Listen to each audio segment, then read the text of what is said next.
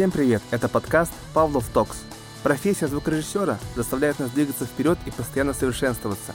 За последние годы она очень изменилась и расширила наши возможности как специалистов.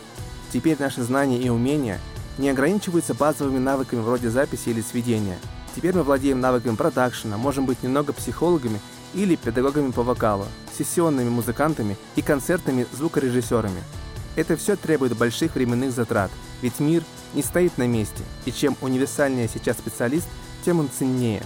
Меня зовут Павлов Александр, я звукорежиссер. В этом подкасте я буду разговаривать с людьми из музыкальной индустрии, чьи знания могут быть полезны в нашем ремесле.